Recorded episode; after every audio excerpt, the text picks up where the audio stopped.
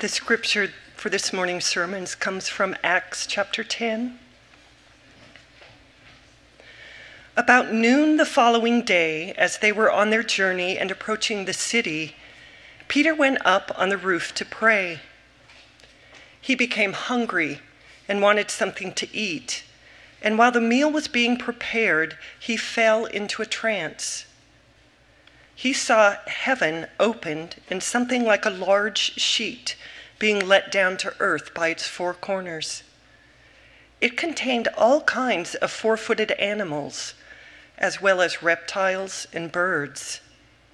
Then a voice told him, Get up, Peter, kill and eat. Surely not, Lord, Peter replied. I have never eaten anything impure or unclean. The voice spoke to him a second time do not call anything impure that God has made clean. This happened three times, and immediately the sheep was taken back to heaven. While Peter was wondering about the meaning of the vision, the men sent by Cornelius found out where Simon's house was and stopped at the gate. They called out asking if Simon, who was known as Peter, was staying there. While Peter was still thinking about the vision, the Spirit said to him, Simon, three men are looking for you. So get up and go downstairs. Do not hesitate to go with them, for I have sent them. Peter went down and said to the men, I'm the one you're looking for. Why have you come? The men replied, We have come from Cornelius, the centurion. He is a righteous and God fearing man who is respected by all the Jewish people. A holy angel told him to ask you to come to his house so that he could hear what you have to say. Then Peter invited the men into the house to be his guests. This is the word of the Lord. Thanks be to God.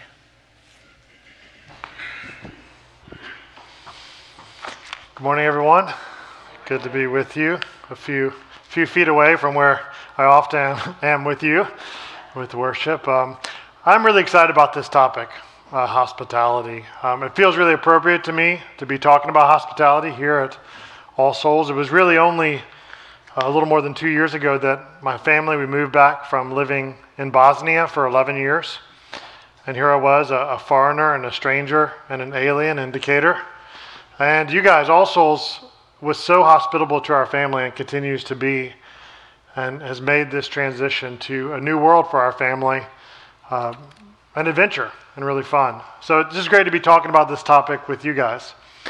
And it's something that's been a part of my life, um, all my life. I come from a very large family. We have eight kids in my family. Um, I was the second oldest of the eight. And so when you have 10 kids in the house, you don't even know if there's someone else there. So hospitality kind of comes a little easier. And so we always had people in and out of our house. Um, I, I, would wake up in the morning to go to school, and my friend would be sitting at the kitchen table waiting for me to wake up. We never left our doors locked, and so he'd just come in and wait for me. Um, I remember one time I was at Georgia Tech uh, studying. My father was a pastor out west of Atlanta in Douglasville. And so my mom said, Why don't you bring some of your fraternity brothers to church with you and, and to Easter lunch afterwards? So I brought 40.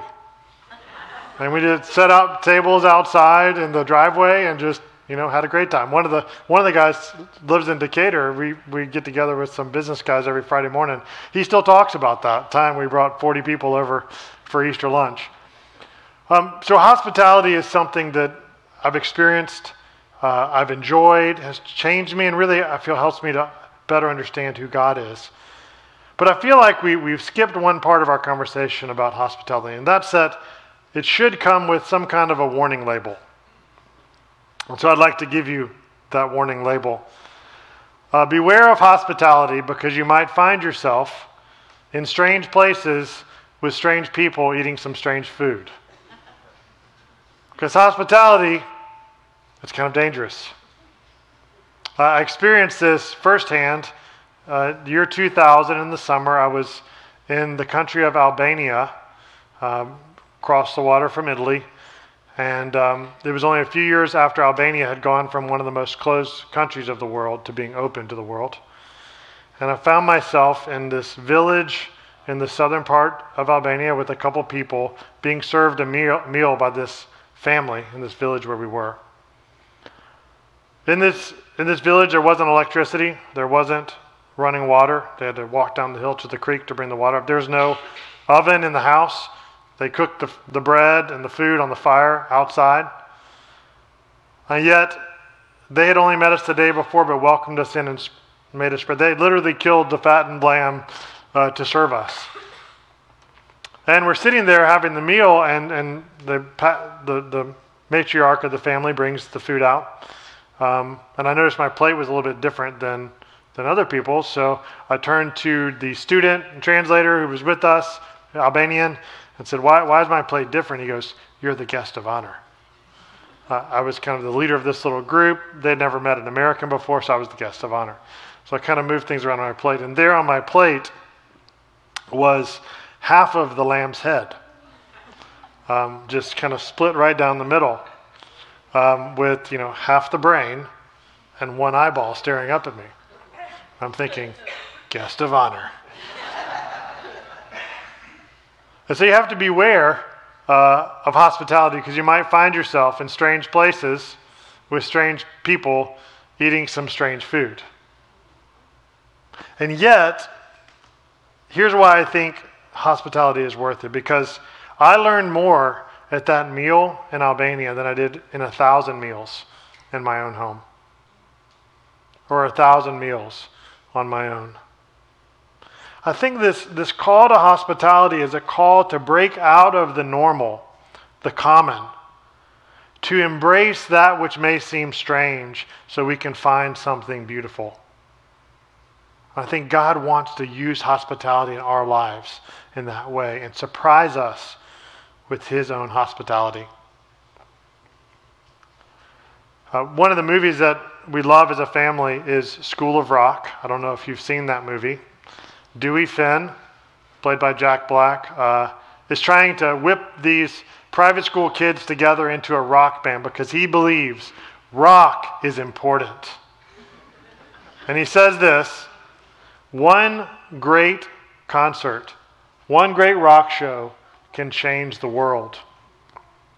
And I think he's on to something there, but I would like to adjust it for our conversation today.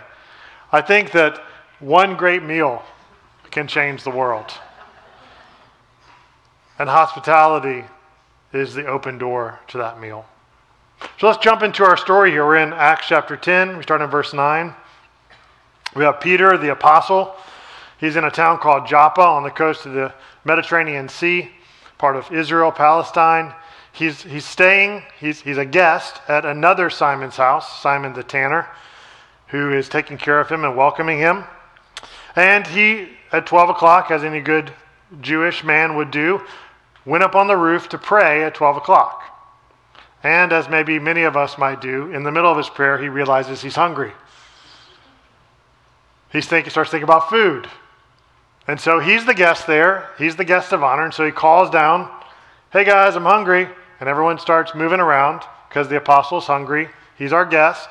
And they start fixing him a food fit for a guest.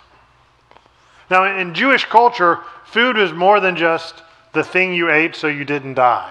Food had this deeper meaning. Think about the Israelites traveling through the desert, finding manna on the ground this manna that kept them alive, reminded them that God remembered them, He loved them, and He provided for them. Think about the sacrificial system they had, where they took the first fruits from the tree, the first grain from the field, the first um, lamb from the flock, and they would sacrifice it to God as a, as a symbol of God's provision, but also to make holy that food that God had provided. Think about their festivals. They had so many different festivals. Passover, one of my favorites, uh, where they would remember that God had provided for them and led them out of Egypt and given them freedom. Food was not just something to keep you alive, food had meaning. And then think about the laws they had of what was clean food and what was unclean food. And there were even laws about how to prepare that food so that it would remain clean, making sure all the blood was out of the meat before you prepared it. And so food was very meaningful uh, to the Israelite people. Check out this quote from um, the New Testament milieu. It says, uh, Food was not a mere physical necessity, but was associated most closely with God. The Jew regarded his food as holy because it belonged to God. That is why the first fruits of the harvest was dedicated to God as representative of the whole harvest. Therefore, a meal was very important, and one had to handle the food with great respect. Food matters.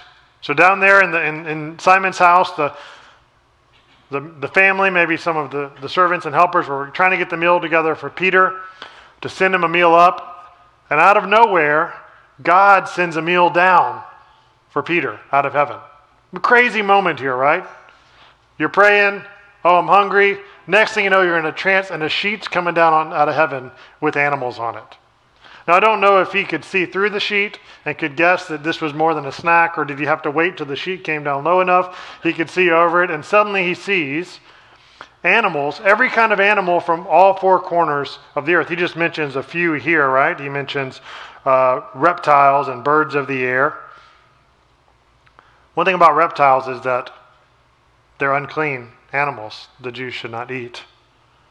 In fact, the feast that God had spread, this sheet representing a tablecloth that God spreading out before his apostle, is full of food that Peter would never touch because it didn't fit what we just read as clean and holy food. And so Peter says, No way, God, when God says to kill and eat. Now, we eat just about anything today, right? Somebody eats everything. So let me try to help you to get into Peter's space here for a moment. You're sitting there trying to pray, you feel hungry. Next thing you know, you're in a trance. A sheet comes down, and you peek over the top, and on it are cats, dogs, horses, bats, cockroaches. And God says, Lunchtime. Are you with me? And you're thinking, God, what is going on? Am I supposed to make some cat burgers here or some hot dogs or see what I did there? Um, is this like a bowl of, of cockroach crunch for breakfast or what's, what's going on here, God? I mean, this is, this, is, this is not okay. And so you say, no way. This is too strange. This is too different. This is too outside of my boundaries. And Peter says, by no means. I've never eaten anything that is common or unclean. God serves a meal, and Peter rejects his hospitality because it's strange. Maybe Peter thinks that God's trying to test him, trying to say, uh, see if he's really faithful. But what God is trying to do, God is trying to prevent Peter's spirituality and spiritual fervor from keeping him from understanding God's heart for the world. He's trying to keep Peter's spiritual fervor from blocking him from being in sync with God's heart. And so, three times the sheet comes down. Three times God tells Peter, kill and eat. Three times Peter says no. And three times God says, don't call what I made clean common. Now, I want to pause for a minute here because this is a very significant passage in, well, first off, in the book of Acts. It takes up 66 verses for the whole story. It's probably the biggest story in the book of Acts. It's a huge story in all of Luke and Acts, Luke's whole story of Jesus and the early church. It's a huge moment in the early church's history and where we find ourselves right now. And there's two, at least two things going on here. One is that God is setting his people free from his instructions regarding food in the Old Testament. He's saying, Before I had said, don't eat this, but now you can eat it. Why is that important? Because food is important to his people. And food was beginning to block the communion between different types of people that God was wanting to bring into his family. It's also important because it means God was saying bacon is okay. God opens the door for bacon. Now, this shouldn't have been completely surprising to Peter because in Mark 7, Jesus had said, It's not what goes into a man that makes him unclean, but what comes out of it. And there were these hints along the way, but Peter, uh, so focused on following God's instruction, had, had missed it. So God is declaring out of heaven to his apostle, leader of the church, with a vision, things are changing. But there's a second thing that maybe is a little more applicable to us. God is also rejecting the cultural additions that his people had added on to his instructions. He's knocking down walls that they had built in an attempt to follow his law that are preventing them from being the kind of people that they need to be. Now we're getting a little more personal and close to home, right? See, God says, He comes to you, He says, okay, guys, no more bacon. Bacon is unclean. And you say, okay, God, I love you. I like bacon, but I love you. I will not eat bacon. The next day, you're sitting there and you're thinking, you know, those Gentiles over there, those Romans, those strangers, those other people, them, they eat bacon. So I probably shouldn't go over to their house for dinner because what if they cook their beans and bacon? And I'm, I'm eating and then I, I eat some bacon and then I disobey God. Well, also, I, what, I probably shouldn't bring them to my house either because, you know, those sneaky Gentiles, Romans, strangers, others, they might sneak some bacon into the meal when I'm not looking, and now I'm breaking God's law. Oh, yeah, and, and, and if I ran into one of those Gentiles, Romans, strangers, others, and, and they accidentally touched me, I probably should run home and wash my arm and my hands because maybe they had bacon for breakfast, still had the grease on their hand, and they got it on me, and then I might touch my lip and eat bacon, and then I've, I've broken the law. Oh, yeah, and I, I probably shouldn't shop at their market like three days before their big bacon festival because if I do that, I might, the money that I spend on their shop might be used to buy bacon, which they would eat, and then I'm contributing to their paganism. Maybe it's just best if I never talk to a Gentile, Roman, stranger, other them anymore. Now, this may seem funny, but this is actually what happened with God's people. They wouldn't shop in the market of the Gentiles three days before their festivals because they didn't want to contribute to their worship. They wouldn't enter into a Gentile's house, wouldn't eat with them, wouldn't leave them alone in the in the entryway of their home lest they touch something and then they would have to make, you know, purify it and make it clean. So these, these laws that God had given to keep his people safe had become these boundary walls, preventing them from being the kind of people that God wanted them to be, connecting with the people God wanted to bring into his family. It was a wall between them and the stranger. It prevented them from being hospitable, from being in strange places with strange people, eating strange food. And we do the same today. We build these boundaries around us to keep us safe. It feels safe at home with only people that are like us, that are used to being there.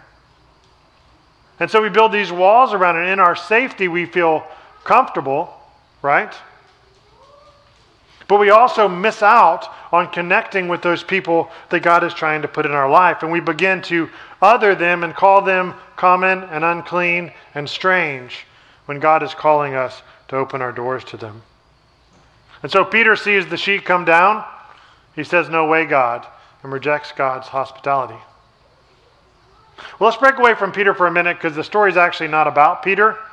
It's actually not about food. Because Luke starts the story in verse 1 with a guy named Cornelius. He is our stranger in the story. Cornelius is a Roman soldier. He's a centurion. He's in charge of a hundred soldiers. He's from Italy, brought in to suppress and oppress and control the Jewish people who are rebelling against the Roman rule. He is a oppressor. He is an occupier. And yet, that's not his whole story. He's actually someone who is deeply spiritual and is seeking after God. He's praying during the hours of the day. He is giving away of his wealth to the community of God there in the city. Everyone speaks highly of him.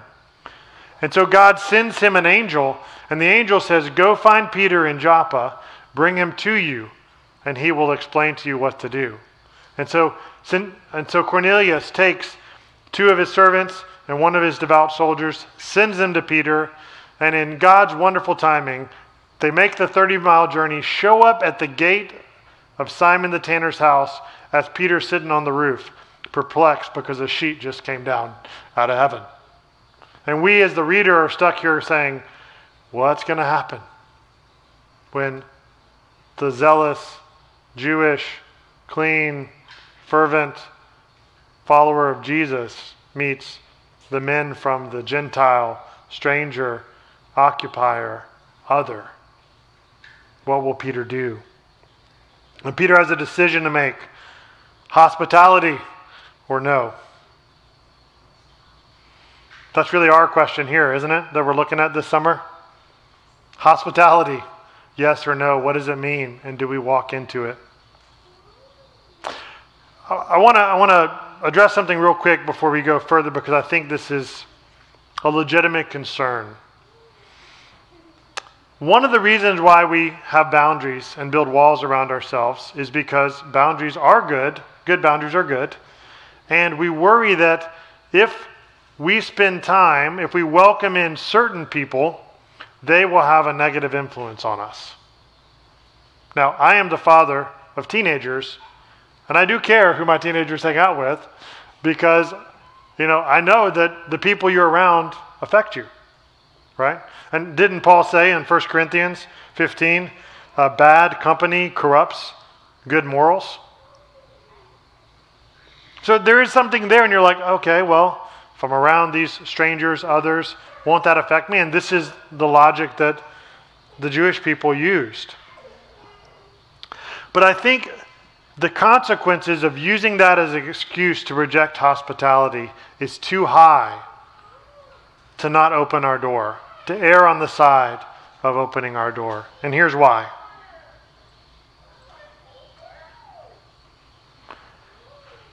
When we lose hospitality, when we lose that interaction with the stranger, we lose the opportunity to understand God's surprising hospitality for us.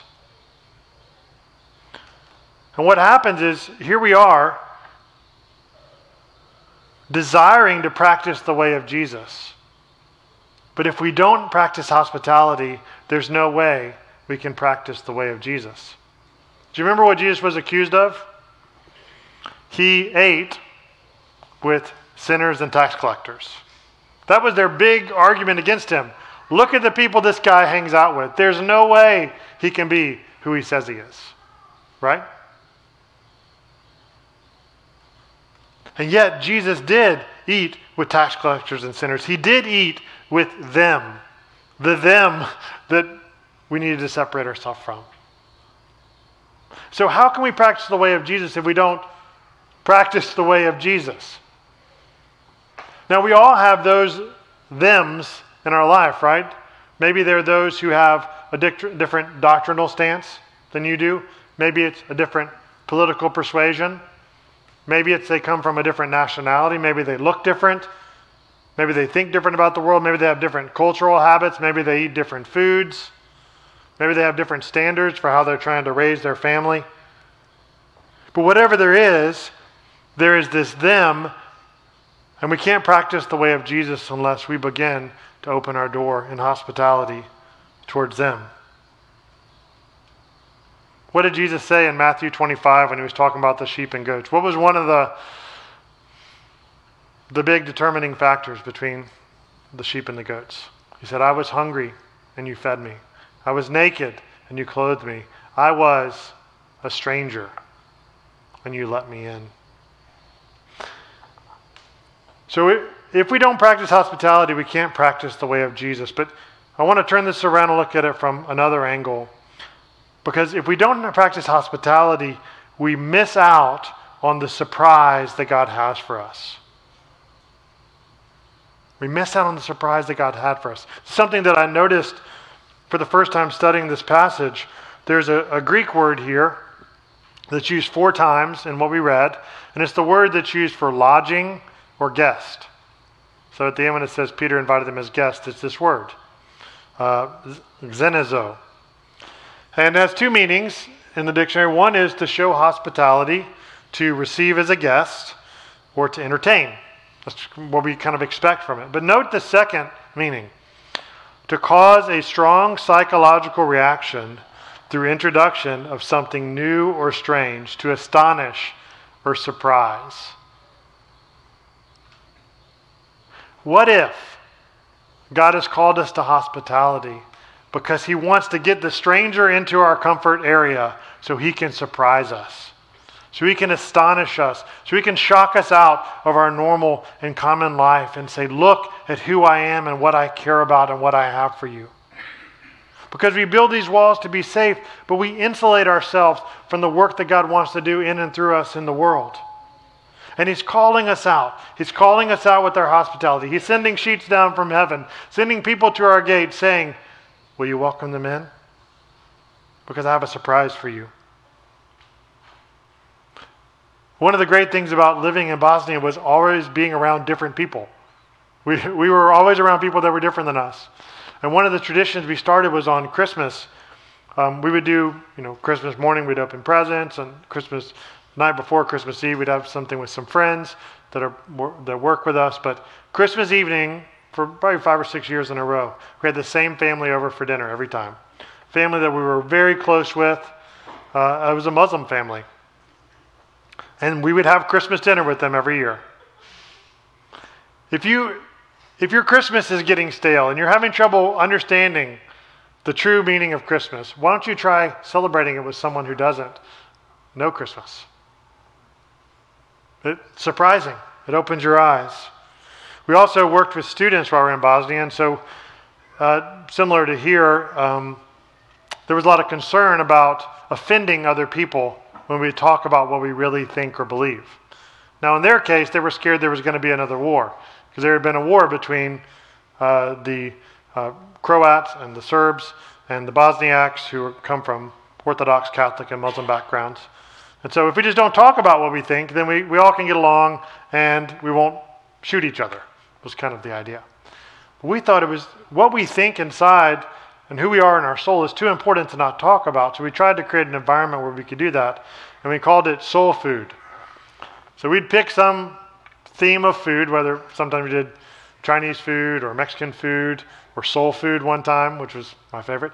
Um, and we would invite them, invite them over, and we'd all sit around the table, and we're all coming from people are coming from Muslim backgrounds, atheist, Catholic, Orthodox, uh, unsure, and we would eat the food and talk about deep questions about our soul. It was so much fun. Never had a meal that wasn't surprising. All the things that we learned when we got around together. Or I just think about our church family in Bosnia that, um, you know, I mentioned the different factions that had fought together, but at our church, we would have uh, someone from a Serbian background lead worship, someone from a Croat background preach the sermon, and someone, former Muslim, serve the communion.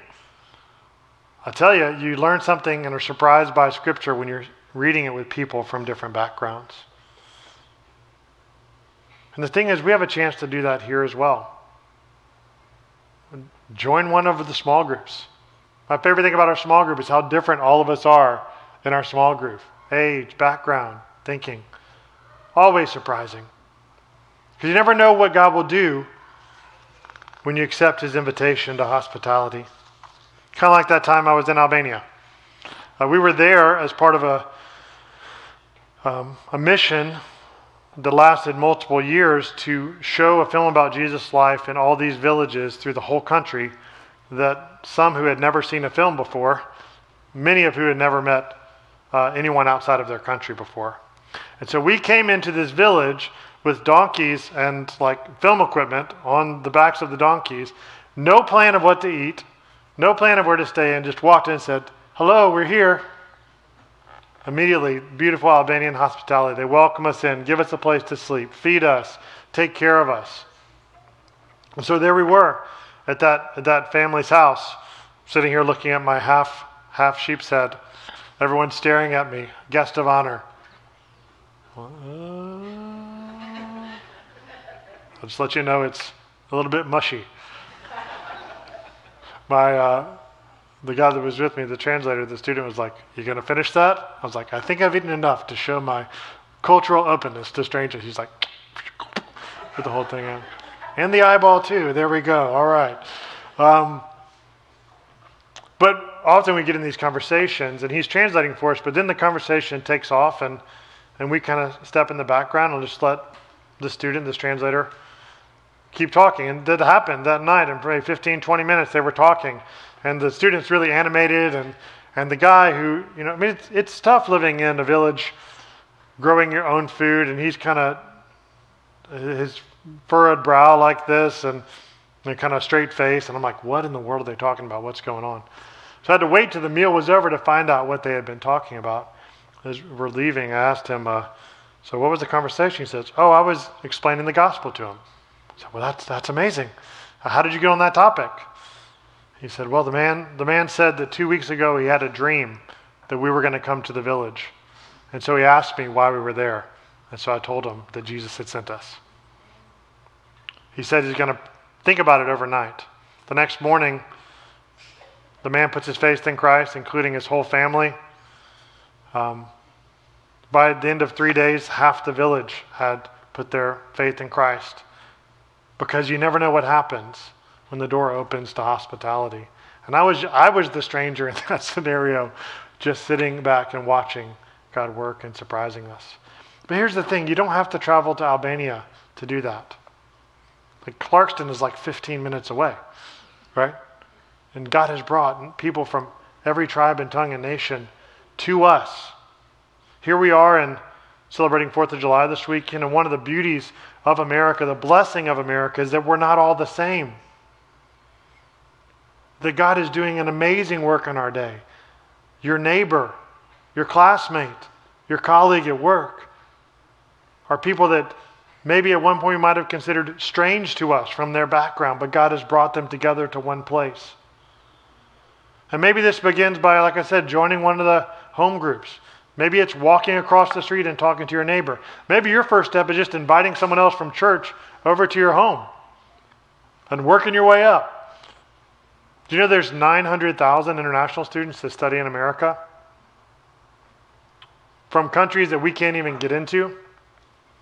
And that 80% of them report when they leave that they were never welcomed into an American home. When I hear that, I think, man, what a missed opportunity of being surprised by God's hospitality. So here's Peter standing at the gate.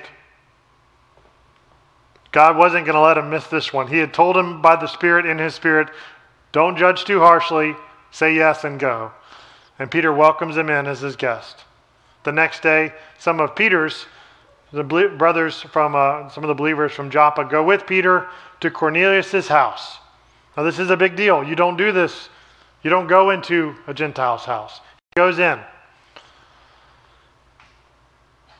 Cornelius says, Well, God told me to go get you. Now, what do you want to tell me? And he shares the gospel with them.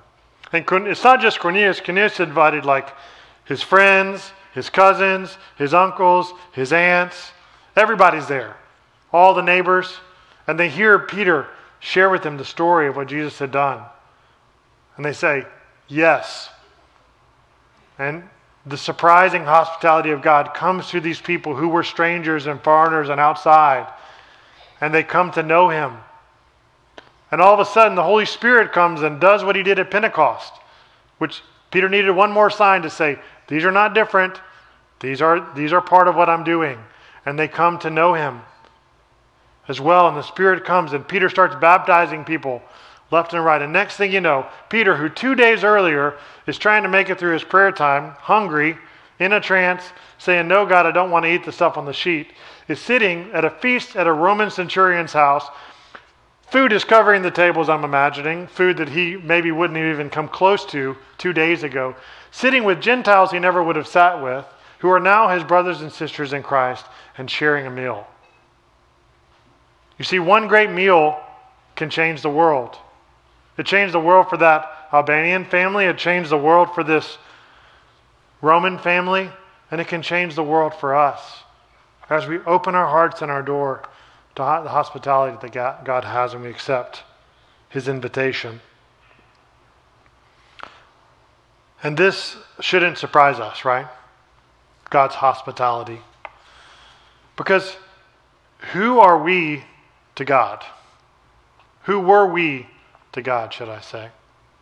Were we not strangers and aliens and separate from Him, separate from the life of God?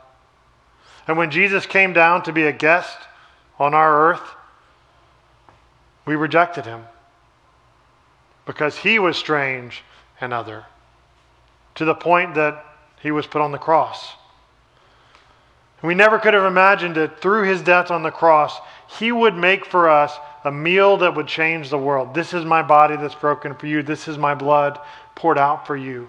So that we, who are strangers and foreigners and other, we are the them that is brought in, that gets to be a part of this beautiful family of God, that gets to come to this table and eat together. Not, it doesn't matter where we come from, what we look like, what is our background, only that He calls us in and welcomes us to His table. See, one great meal can change the world.